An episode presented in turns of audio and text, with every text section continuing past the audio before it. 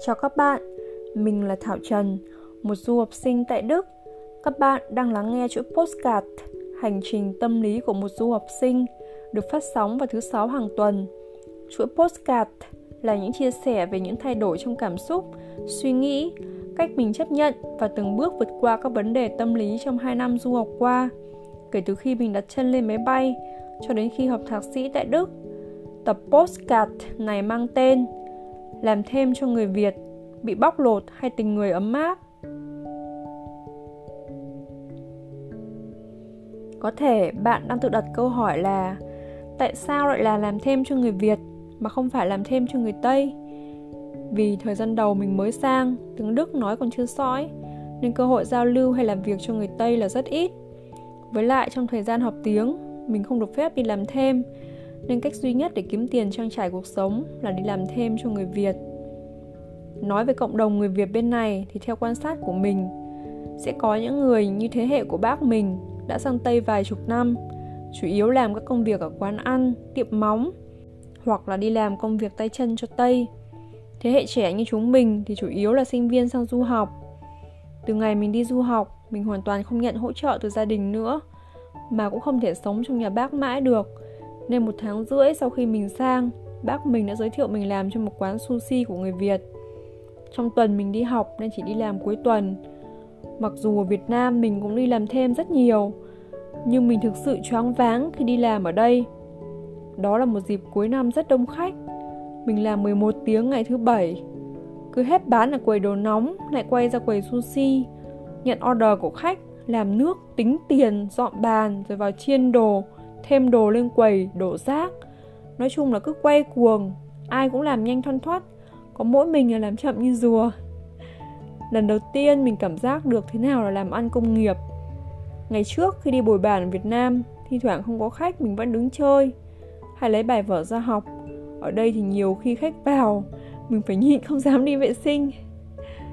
Hồi đấy người ta trả mình có 7 euro một giờ thôi, so với lương cơ bản bên này là hơn 9 euro thì rất là thấp nhưng mình mới sang chưa đủ điều kiện làm cho Đức với lại tính ra 7 euro so với tiền Việt cũng cao.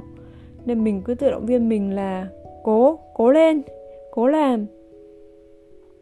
Được cái là các cô chú cũng tốt chỉ bảo mình cách làm.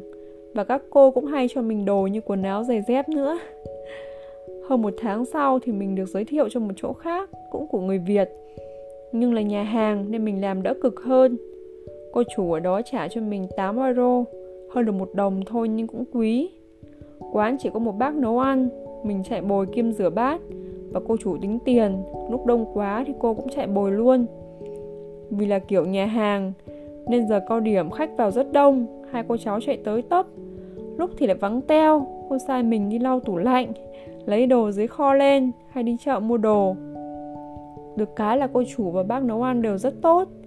Mình làm có 3 tiếng buổi tối thôi nhưng lần nào về, cô cũng bảo bác nấu đồ cho mình mang về. Bác thì suốt ngày hỏi, Nay con gái thích ăn gì?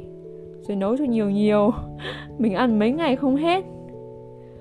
Hồi đấy vì ham kiếm tiền, Nghe nói làm móng ở bên này kiếm được nhiều. Nên ngoài đi làm quán ăn ra, Thì mình còn đi học làm móng tay, móng chân. Đi làm mới thấy cách người Việt ở đây kiếm tiền. Đợt đấy là Giáng sinh, Một dịp tốt để tiệm móng hốt tiền mình phụ giúp ở tiệm, thấy hai vợ chồng cô chú chủ tiệm làm từ lúc quán mở, không ngơi nghỉ đến tận 4 giờ chiều mới ăn cơm. Nói chung là ai cũng chăm chỉ cày cuốc. Cũng vì ham đi làm quá nên mình bỏ bê học hành và tất nhiên là mình thi trượt kỳ thi tiếng. Khi sang thì mình chỉ có bằng B1 thôi và mình phải học và thi đỗ C1 tiếng Đức thì mình mới được các trường nhận vào học. Và sau khi thi trượt thì mình tỉnh ngộ và quyết định là nghỉ đi làm móng vì nghề này đòi hỏi về thực hành rất nhiều mà mình lại không có thời gian. Mình chỉ đi phụ giúp ở quán ăn mỗi ngày 3 tiếng. Sau đó dịch corona tràn đến, quán đóng cửa, mình mất việc. Mình tập trung vào học, chăm chỉ quyết tâm và đã đỗ. Trong lúc đó thì mình cũng tìm được một công việc khác là đi trông con cho một chị người Việt. Công việc so với đi làm quán thì có nhàn hơn và được chơi với bọn trẻ con. Ngoài trông trẻ ra thì mình cũng dọn nhà, nấu ăn. Nhưng số mình cũng may, toàn gặp được người tốt. Mình nấu ăn không giỏi, nên chị chủ toàn nấu sẵn đồ trước khi đi làm cho mình và tụi nhóc ăn. Chị cũng hay cho mình đồ ăn mang về. Và nhà chị cũng có một quán ăn nên đợt mình thi xong mình rảnh thì chị cũng cho mình ra quán phụ giúp để kiếm thêm thu nhập. Quay lại câu hỏi lúc đầu mình đặt ra là làm thêm cho người Việt là bị bóc lột hay tình người ấm áp. Thì theo như trải nghiệm của mình, làm cho người Việt thường sẽ bị trả lương thấp hơn và phải làm nhiều việc hơn. Nhưng đối với những người mới sang và nhà không có điều kiện như mình, thì họ cũng là một nguồn tốt để cấp việc cho mình. Không biết có phải là mình may mắn hay không, nhưng những người mình gặp thì họ đều là những người tốt và giúp đỡ mình. Nên mình cũng phần nào cảm nhận được cái tình người ấm áp nơi xứ người chắc có nhiều bạn cũng từng đi làm cho người việt ít nhất một lần. Vậy bạn có kỷ niệm nào với người việt ở bên này không? Kể cho mình nghe dưới phần comment nhé. Cảm ơn các bạn đã lắng nghe tâm sự của mình. Mình có một tin vui và một tin hơi buồn. Tin vui là Postcard Thảo Trần đã chính thức có website riêng là thảotrầnviệtnam.com. Ngoài Postcard thì các bạn cũng có thể đọc các tâm sự của mình trên blog và link web thì mình để dưới phần comment. Tim buồn là vì mình vừa làm postcard, vừa làm blog, lại phải học nhiều môn nên để đảm bảo chất lượng, postcard của mình sẽ được phát hành vào thứ sáu, mỗi 2 tuần nếu các bạn yêu thích postcard của mình, thì đăng ký kênh Thảo Trần để mình có động lực làm tiếp nhé. Hẹn gặp các bạn vào thứ sáu sau 2 tuần nữa. Chúc các bạn một cuối tuần vui vẻ.